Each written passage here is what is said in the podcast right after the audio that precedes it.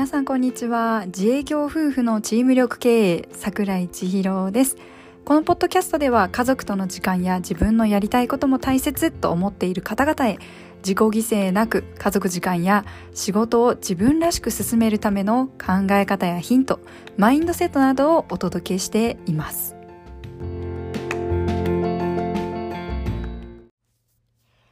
はい。今日は昨日に引き続き小育学のすすめのまあ、二つ目のご紹介をしていきます。今回お伝えするのは、傾聴です。聞く力、聞き方と言ってもいいと思います。不登校の子供たち、もしくは、練習に参加できなくなってしまった子、まあ大人でもね、仕事に生きづらさを感じている方など、まあ、どんな方とコミュニケーションを取るにも、この傾聴というスキルは活用できると思います。講座的にお伝えすると、この傾聴は、カール・ロジャーズさんによって提唱されたのですが、今日はこのカール・ロジャーズさんについて詳しいお話はさらっと伝えていきます。詳しくこの傾聴という講座を聞いてみたい、学んでみたいという方は、ぜひメルマガ登録を行っていただき、1月から開催されるアクティブサポートトレーナー for Kids の教育学講座をぜひ受講してみてください。という宣伝も挟みましたが、はい。カール・ロジャーズさん、こんなことを言っておられました。悩みを解決できるのは本人しかいない。その力を信じ、その力を引き出すために聞く。カール・ロジャーズさんは人間には自己実現する力が自然と備わっているとおっしゃっているんですよね。人間は誰も必ずいい方向へ向かおうとしているので、その力を引き出すことが大切だと考えられていらっしゃいます。ここでも以前お話しした課題の分離とか介入ということが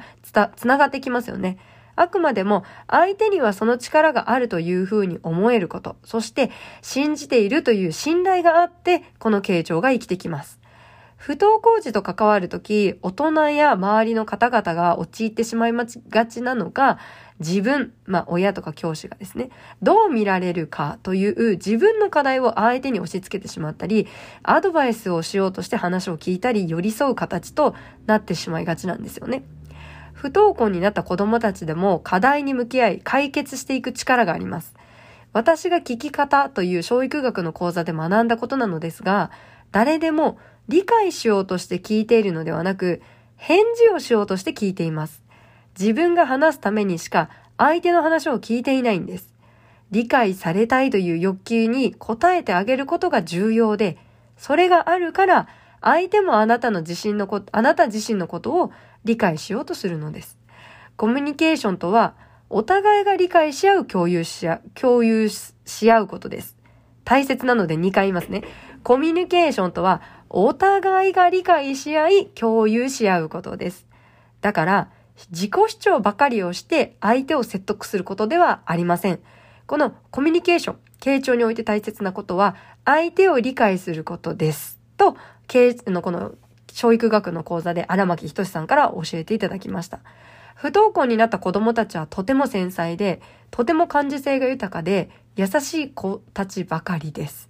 誘導、尋問、指示命令、避難、侮辱、分析、助言、警告、同情、機嫌取り、ごまかし、皮肉。これらの言葉をかなり敏感に感じます。だから、これらの声かけや気持ちを一切持たずに関わってみてはいかがでしょうか。先ほど挙げた13種類ほどの声かけたち、私も不登校の時にかなりたくさんの大人の方や友人たちにかけられた言葉です。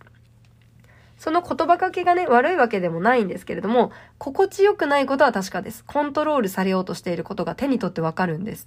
だからどうとかではなく、傾聴でとにかく寄り添う形。この寄り添うというのは、先ほど伝えた相手を理解する。